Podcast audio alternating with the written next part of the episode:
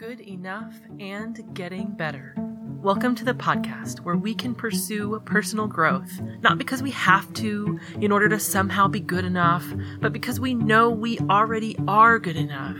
We are each a unique and rare expression of human life with no duplicate. And from this foundation, we pursue personal growth because we know we can and because we know we are capable of creating all kinds of different experiences in life. And we want to play with that capacity and expand our options. We make personal growth enjoyable and easy when we can approach it with joy and playful curiosity instead of lack and insecurity. So, stay tuned and join me on this journey to be more rooted in our true self worth and more empowered in our growth process. We are good enough and we are getting even better. Hi, welcome back to the podcast. I am your host, Laura Lenore.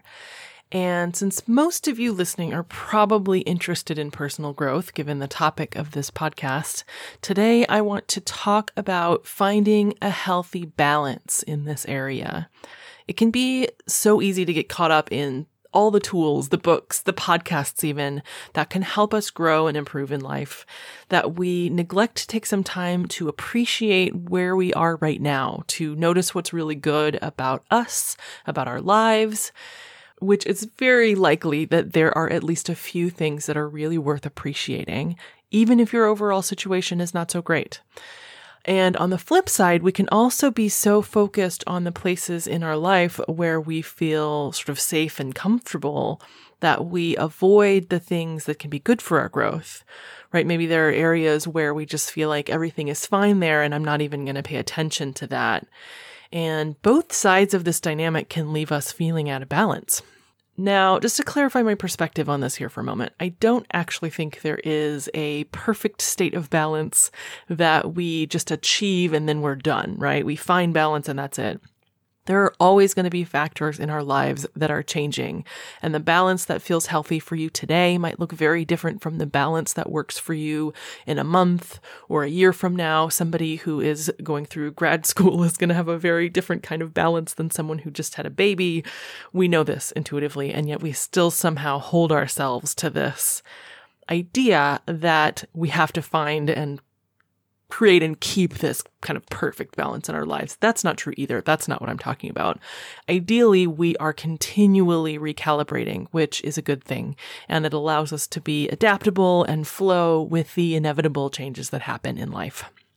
So, in order to give you an experience of the ways in which this recalibration can happen, where we can make this happen for ourselves on a more regular basis with some intention, in this episode today, I am basically just going to ask you to explore some ideas with me. I'm going to ask you some questions where you can just answer them to yourself while you're listening to this, hit pause to think through the answers if you need to, or if you feel a need to dive in deeper, doing some journaling around some of these ideas might be helpful for you too.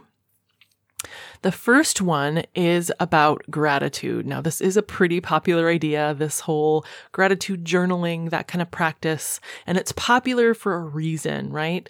So, there's a lot of research backing up the mental and physical health benefits that come from this kind of practice. Specifically, something like a daily practice of writing about something that you're grateful for, or sometimes it's three things per day. There are some other variations on this, writing a gratitude letter to someone each week, whether or not you send it, it doesn't matter, though you can if you want. Putting one thing to be grateful for into a jar each day and then reread them at the end of the month or the end of the year. Some people incorporate this into a mindfulness meditation, just like noticing whatever you see, hear, feel, smell, taste in the moment and expressing gratitude to those things as it just allows you to be much more present. I've also heard of people having like a cue, you know, like maybe a smooth rock you carry in your pocket where every single time you touch it, it's a reminder to take a moment and really think about something that you're grateful for right now. With all of these having regular repetition for at least a short time, like a few weeks or so, can actually really serve to help us tune our attention, right? Our reticular activating system, which is basically this part of our unconscious mind that decides what's important and what's not. And so it brings those things to our conscious attention more frequently. And we can tune that towards noticing more and more of the good things in our lives. And that's where this is really going to pay off. So if you feel like maybe you notice the things that go wrong or annoy you or what you dislike more than you notice the things that are going right in your life, then it's a good idea to stop and ask yourself right now, what is going right for me? What do I enjoy in my life right now? What's bringing me joy? What's bringing me pleasure in my life? What am I grateful for? And maybe even set an intention for yourself right now. Essentially, ask your unconscious mind to remind you whenever you notice yourself focusing on what's wrong or getting annoyed or just pause for a moment. Maybe take a deep breath to reset and then ask yourself to notice what am I grateful for right now? It really helps us shift out of unresourceful states where stress, where tension allows us to not think as clearly as we need to in a lot of ways. And as an added challenge for this point here, I want to challenge you to look at the area of your life that maybe you complain about the most. Like maybe it's a job that you don't really like, or there's, you know, some relationships in your life that aren't really working for you and, you know, sort of advanced level skill here, look at that situation or that person or that area and ask the question about that. What is it about this person or situation that I actually can appreciate? What's going right here? What's good about this? What do I enjoy about this? What can I be grateful for here?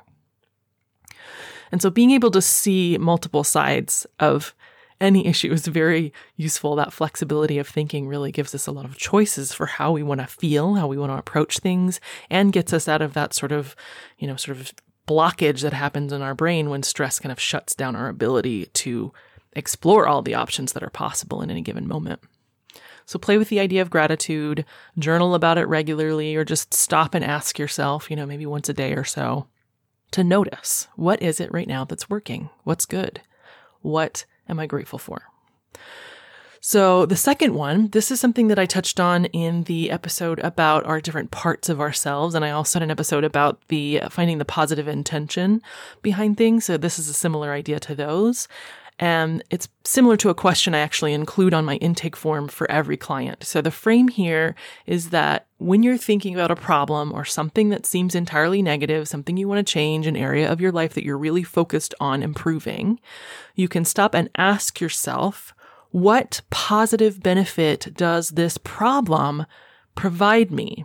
And some examples are going to be useful here. So maybe in a moment where you are feeling overwhelmed by everything that you need to do, you can ask this question and then realize that this feeling of overwhelm is actually serving as a useful reminder to stop and take stock of what's most important to you right now, to prioritize.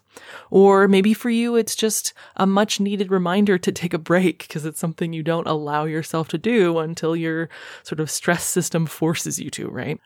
Or maybe it's your body's way of telling you that you don't have to do it all by yourself, that it's okay to ask for help when you need it. Stopping to ask this question actually helps you then to tune in to what it is that you most need for your well-being, which you may notice uh, in, in this example is generally not necessarily the same thing as what we think we need for our highest possible productivity productivity and well-being are not necessarily the same goal. So that's useful to remember, I feel like most of the time. Sometimes the benefit that is coming from this thing, this feeling or this problem, this behavior, this sort of unconscious pattern that we're repeating, maybe it's something that comes from the past. Maybe you're feeling really anxious about something that you consciously know is safe.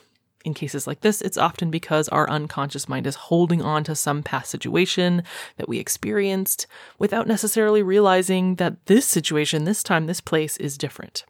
This part of us is trying to protect us, to help us, and realizing that can actually help us relax through that response instead of getting mad at ourselves for being so irrational or something along those lines as I discussed in the episode about working with our inner parts, it's a good idea to be friends with these aspects of ourselves. So say something like, Hey, thank you. I know you're trying to help and I appreciate that. And I want you to know that this activity is actually safe for us and we're going to be okay. Right? If it's something you don't like about yourself, something you criticize yourself for, there are often gifts here too. I have this conversation about this often with clients, particularly around some of the labels that people get from their therapist or from other places in life, like ADHD, or one recently mentioned having an anxious avoidant attachment style. And often people use these labels to discount or to put themselves down when really we all have different traits. We all have different sets of traits, and the one that is going to be great in this situation might be terrible in that one, and vice versa. And so, really, everything is context dependent this person who carries the label anxious avoidant might have needed that strategy to get by, to grow up in a particular kind of family environment. And maybe it's not serving them now, and that's okay because our neuroplasticity allows us to update our patterns when something's not working. Hypnosis is obviously really helpful for that. But even without it, there is a degree to which this is happening naturally as we're adjusting to new situations in life. And even if that thing feels like a problem now, there's probably still something about it that can be viewed as a positive. Like that avoiding gives you some sense of security. And then once you realize that, it lets you ask questions about how you can then go about nurturing yourself by finding new, better, so maybe sort of more functional ways to feel secure that don't negatively impact your relationships in the same way. So, again, the question for this one that we're asking ourselves now in this moment where do we find ourselves focusing on something negative in our life, ourselves, maybe even a fear or worry about the future? And what is the positive benefit that you are getting from this supposedly negative thing? And the answers could be all over the place, right? Like the positive for coming down with the flu might be that you don't have to go to an event that you were really uncomfortable about going to, right? So even something like getting sick might have a positive silver lining for you.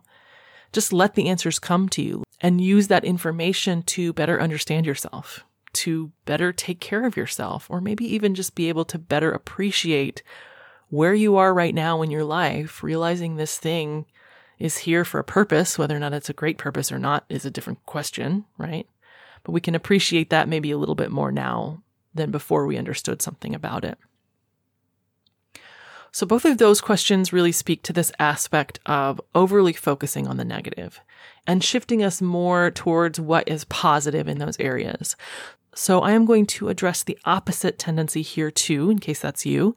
If you automatically tend to gloss over any criticism or less than positive feedback as automatically being without merit, or decide on principle that you are only going to think positive things all the time, then you might be cutting yourself off from the growth that is possible only when we recognize that things aren't working and do the work that it takes to improve them. Or when there are areas where we don't have the knowledge yet or the skill to the level that we need to reach our goals. So if you're always telling yourself that you're so great already and refuse to take criticism seriously, then that's as far as you're going to go in that area. And I'm speaking, of course, of constructive criticism here. There are certainly people who have nothing helpful to add and just love to tear other people down. But you won't be able to tell the difference in order to get to the actual helpful parts if you don't even let yourself consider what was said at all, right? So if this sounds at all like you, then maybe you don't even want to hear this from me right now because that's not as fun as believing that everything is already perfect. But hear me out here. On a deep level, you are worthwhile. You have value. You are good enough. And while all of that is absolutely true, every single one of us still has areas where we can continue to learn and grow. And that fact does not negate our value whatsoever. It's not related to our value at all, in my opinion.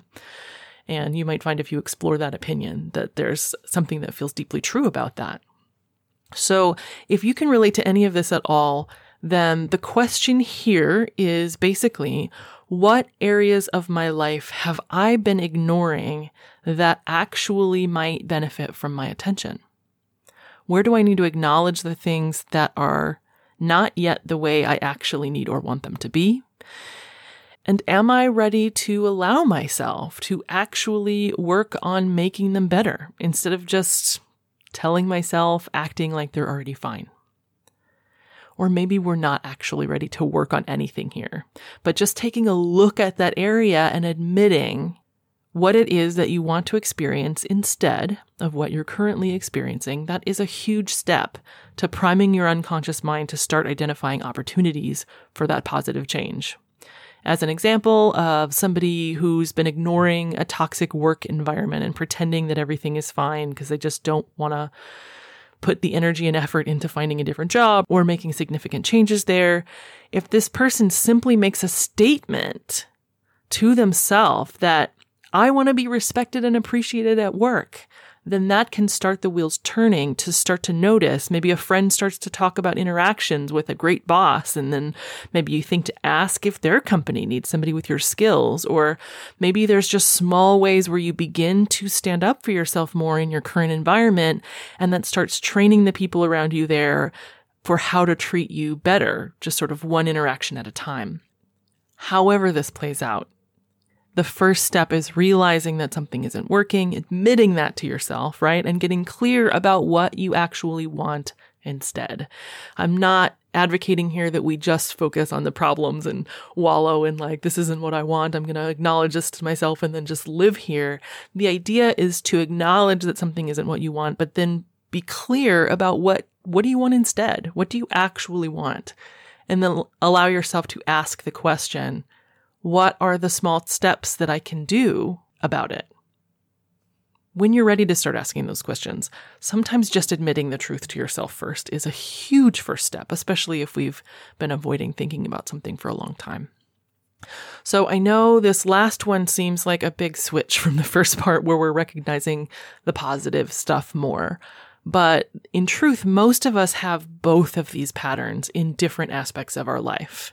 Like maybe I am steadfastly ignoring the evidence that I have work to do on my food and lifestyle choices, insisting that I eat well enough, move well enough, etc., despite the evidence from my body that tells me otherwise, while at the same time I am hyper focused on what seem like huge problems at work or with financial issues that I actually blow way out of proportion because I'm obsessively worrying about them uh, that is kind of both things at the same time, right? We're ignoring one, we're focusing a little bit too hard on the other, and ultimately both our health and our career are probably not benefiting from that lack of balance. Or maybe I am ignoring problems with my career. I'm claiming to be happy, again, in that fairly toxic work environment that I just described, all while going home and then taking out that stress by picking apart my marriage or being overly critical with my kids, right? That balance is obviously not working for anybody there either. So when we look at both the areas where we're putting maybe too much focus or too much negative focus specifically, like worrying or stressing out about this area, and also the areas where we are not putting enough focus or glossing over the things that might be genuinely important to us and worthy of the discomfort of really looking at them then we can start to see that there are some small ways that we can begin to shift focus, appreciating what's working more, putting our personal growth efforts towards the things that are most important to us, rather than the things that are just shouting loudest for our attention, so to speak. Anyway, I know we covered a pretty wide variety of ideas here today. Hopefully, something in here is helpful. If there's even just one question or idea that sparked some inspiration or even some discomfort, because that can also be an important clue that there is something to pay attention to, then I hope you will spend some time this week exploring these questions asking yourself empowering questions about them, like what doable steps can I begin taking in this area today that will lead me closer to where I want to be? Or even what aspects of my life or this area of my life are already wonderful and worth appreciating right in this moment.